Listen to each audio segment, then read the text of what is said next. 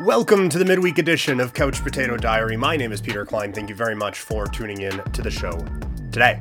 All right, don't know why I said it like that. If you want to get in contact with the show, you can. I am on Twitter and Instagram at primetimeklein, twitch.tv slash primetimepk. You can email me, couchpotatodiary at yahoo.com. This is coming, or I am recording after the Toronto Blue Jays pick up a win, a series win over the Tampa Bay Rays. And last night's loss again showed how precarious the situation is that the Blue Jays are currently in because they have been the hottest team in baseball for about a month now.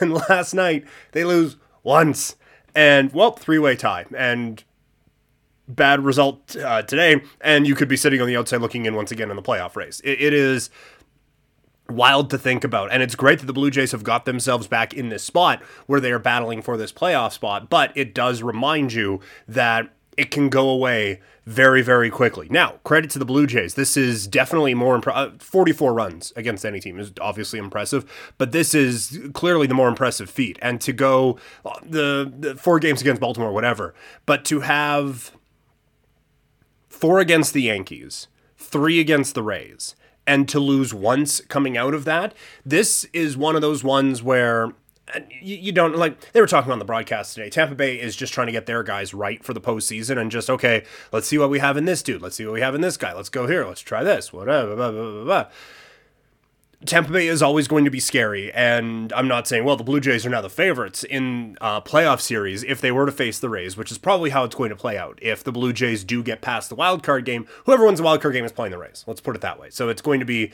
an All American League East matchup in the American League Division Series.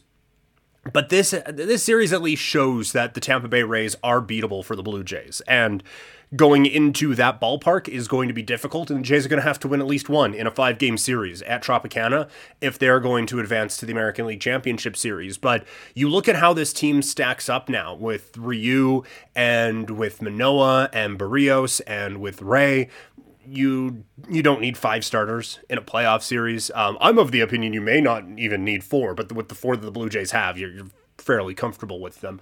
But you could put Steven Matz as another option in the bullpen that kind of desperately needs it right now. And that's still the biggest area of concern for this Toronto Blue Jays team going into a potential uh, playoff series and a potential one game playoff is Joakim Soria was not very good today. And we, we've talked before, like, who, who are you trusting in this bullpen right now? It's still only Mayza and Jordan Romano on certain nights, you could get bigger performances from other guys, but you are kind of hoping can you get your starter to go seven and then just those two guys, and then we just don't have to worry about any of the other stuff. It, it can be a little bit tricky, but I do think adding a Steven Matz to that bullpen for a playoff run will be quite helpful to this team. But this is. It's fun, right? Like, this is what you wanted, and this is such valuable experience for this Blue Jays team and for guys like Vladdy and Bichette. And not only to see what playoff race baseball is like and to see how to play when everything is magnified to this level, but to grind through a 162 game season. We talked a month ago about how this looked like a team that was tiring out, and Bo Bichette wasn't hitting, and Vlad wasn't hitting. Basically, Teoscar Hernandez was the only guy hitting on this Blue Jays team. That's clearly not the case anymore, as they are raking, and it just it is another example of learning how to win, learning how to be a competitive baseball team. And I've talked about it before. You, you can do all the rebuilding you want, but that next jump from okay, we are a good team. How do we get to be a great team? Is a real difficult one. And it is the one that teams kind of get hooked on quite a bit. Uh, now, I, I, think the biggest one that teams have the issue with is going from the bad team to the good team. Because uh, it, it's one thing to just blow shit up, but then you have to build it back up again. And that's where teams have a lot of problems with that. But this next jump that the Blue Jays are trying to make is a very difficult one. And it looks like so far they're doing it very, very, very well. Upcoming now, you have a series against the Minnesota Twins. the other teams, I, I, believe New York has Cleveland coming up and Boston, who, as I'm recording this, are just taking on Seattle, but I believe Boston has Baltimore after this. So th- this is a weekend where you just try to avoid the banana peel. And that's a lot of the Blue Jay schedule down the, the rest of this stretch. But th- this has been, it's been fun. And just watching these games a little bit more closely the last little bit, I, I recall back growing up watching this Blue Jays team and you weren't like you were kind of paying attention to the standings. There, there was a few years ago. Uh, it's no, it's more than a few. It's probably over a decade ago now, where the Jays picked up a big series sweep, and they were within one game of the Yankees in like the second or third series of September's. Oh, here we go. Yankees came in, beat the tar out of them, and you never sniffed a playoff spot after that. Like there was always the well, there's a chance. Let's see, but like the, the only people who were talking about it were the local broadcast. Like if you watch the Seattle broadcast or whoever would have been the the wild card teams at the time, they're not bringing up the Blue Jays. It's only the Canadian ones that shrink the standings a little bit to put the Blue Jays in. This isn't that, but I remember watching those, and also remember watching. And well, could Carlos Delgado win the MVP? What about Roy Halladay? He should be in conversations for the Cy Young, and uh, accurate assessments on both for sure. But it, it the Vladdy ones seem weird to me because it's over, right? Like it's just and and look, it's crazy that the dude could win the triple crown and not even get a first place MVP vote, but um, uh, the stats people are going to be very happy about that. But it's just it's it, it it's done. Shohei could not do anything for the rest of the season, and it, it would still be done. Now the MVP conversation, I do think the gap between first and second isn't as wide as between second and third, but there's still a gap there. Like Vladdy is not winning the American League MVP. He's going to win, I believe it's the Hank Aaron Award for the top hitter in the American League. Like he, he's he's going to get that for sure. He is going to get that. But no, it's it's it's Shohei Ohtani. When you have the 2021 version of Babe Ruth, you give that guy the MVP. Could Robbie win uh, Ray win the the Cy Young? Absolutely, he could. But I yeah, MVP conversation, I think, is, is pretty well done on this one. I, I, I don't believe Vlad Guerrero Jr. is going to be the one who is scooping that one up. But th- this is fun. Like we talked about it right around the All Star break, how there was nothing going on in baseball. Like it was, you had individual stories that were neat.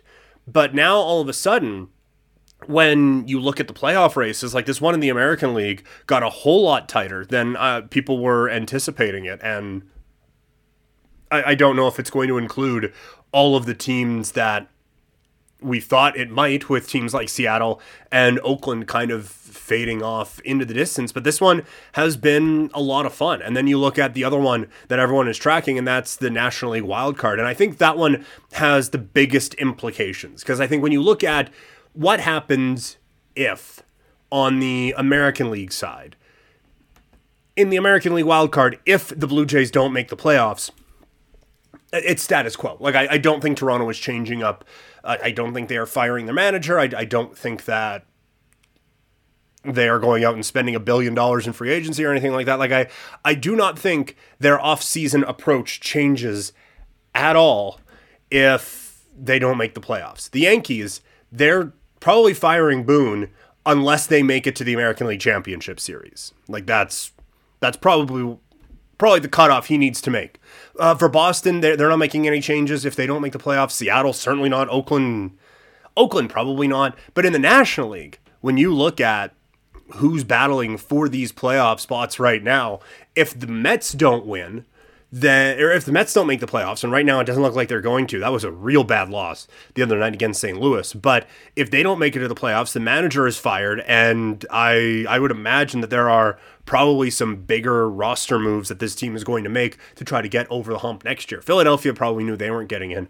San Diego is the one.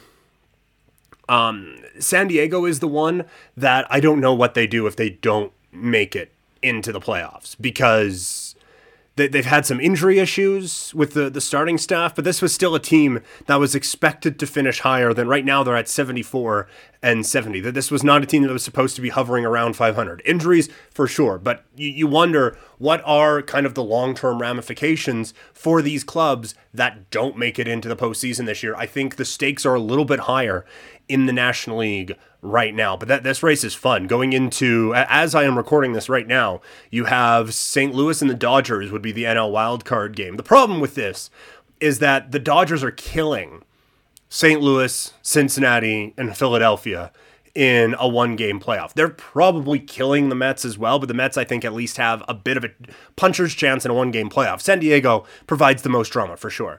But uh, Cincinnati is a game, or is half a game back, sorry. San Diego is a game back, Philadelphia three out, and the Mets are four games out it's been a disaster season for the Mets. There is, I, I don't think there's any sugarcoating it. That this was not an organization that went out and got Lindor to be sitting here with a 493 win percentage. Like this has been a disaster of a season for the Mets. And then you have the thing we talked about a couple of weeks ago where they're booing their own fans. Like it's it's just been a real bad time this season for the Mets, and now they're playing their worst baseball at the worst time. So it's yeah, it's it's a tough one. Also, credit San Francisco um, and Milwaukee as well. Credit those teams for the great baseball they have played this season. No one's really talking about them, but San Francisco and Milwaukee, I think, deserve all the credit in the world for what they have done this season. Getting ready for the Friday show, we have a lot of football coming and we have some good wrestling talk.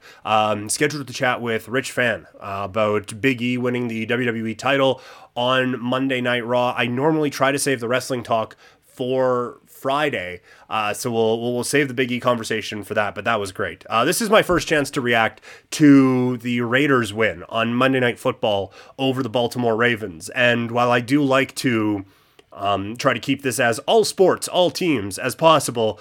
The the Raiders are my baby, and I, I mean I, I haven't hit it about the Blue Jays. I haven't hit it about the the Raptors either. So why am I trying to hide it about the the, the Raiders?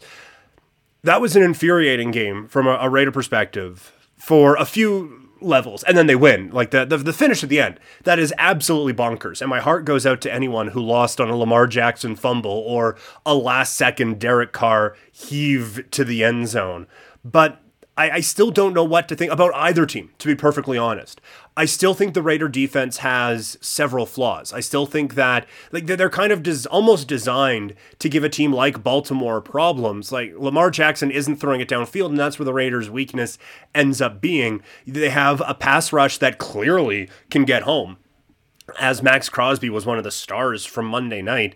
Um, we'll, we'll, see what happens with some guys getting banged up on that offensive line. Gerald McCoy sounds like he's done for the season, so that's going to potentially affect things. But the, the pass rush is a bit of a strength of this team now, we are seeing. And the, the one thing from a fantasy perspective that I'm looking at is how do running backs fare against the Raiders because Abram was very good in the run game.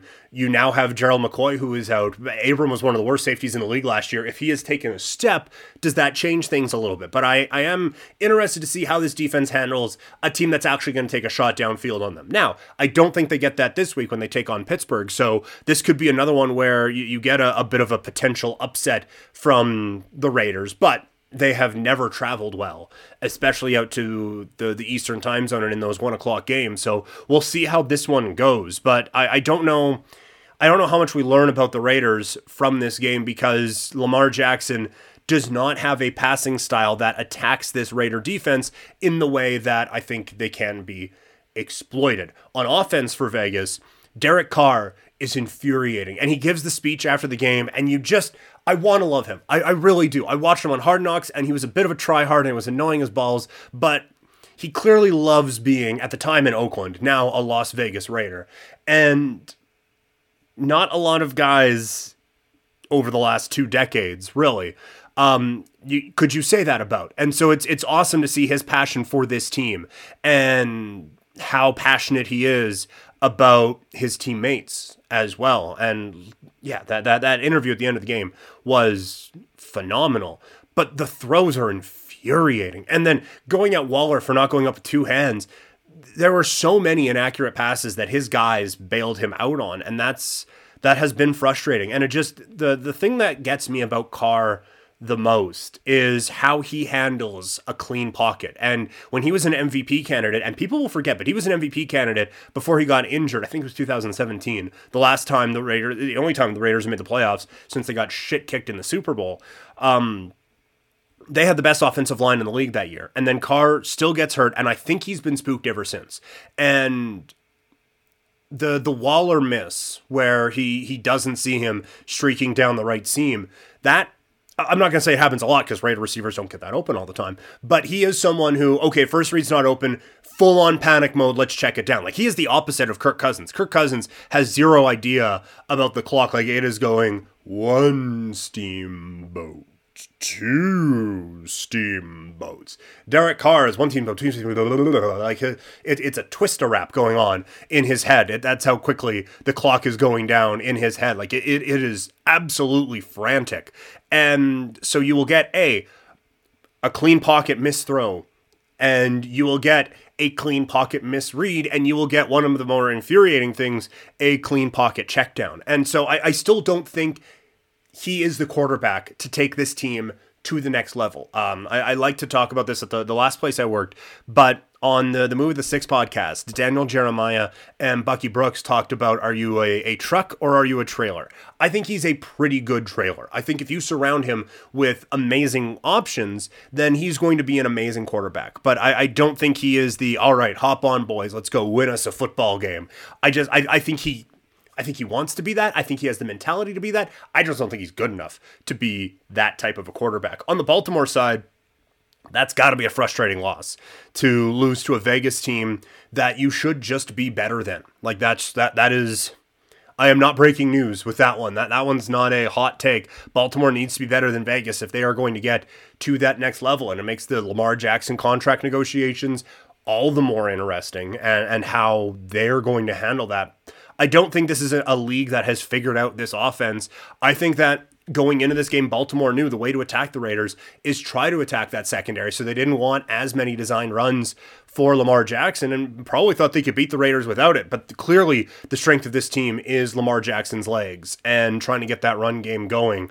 It's going to be interesting to see how they handle it and how much not having any running backs affects them going forward. But that if I'm a Ravens fan, that loss is quite concerning, and this just might be a lost year for this team, which would be a real tough one for the contract negotiations for Lamar Jackson. That's going to do it for Couch Potato Diary today. We are going to have a long one coming up on Friday, so we'll give you a bit of a break. Only like it's going to come in while you can see it now while you're listening to this. But as I'm recording it, I have no idea. But it's going to be around 20 minute podcast, uh, so we'll give you an easy one today. Thank you very much. Please remember to rate, review, subscribe wherever possible. It does mean a huge difference for the program. Uh, you can get in touch with me, social media. I am at Primetime Klein on Twitter and Instagram, twitch.tv slash primetimepk. Uh, you can email the show, couchpotatodiary at yahoo.com.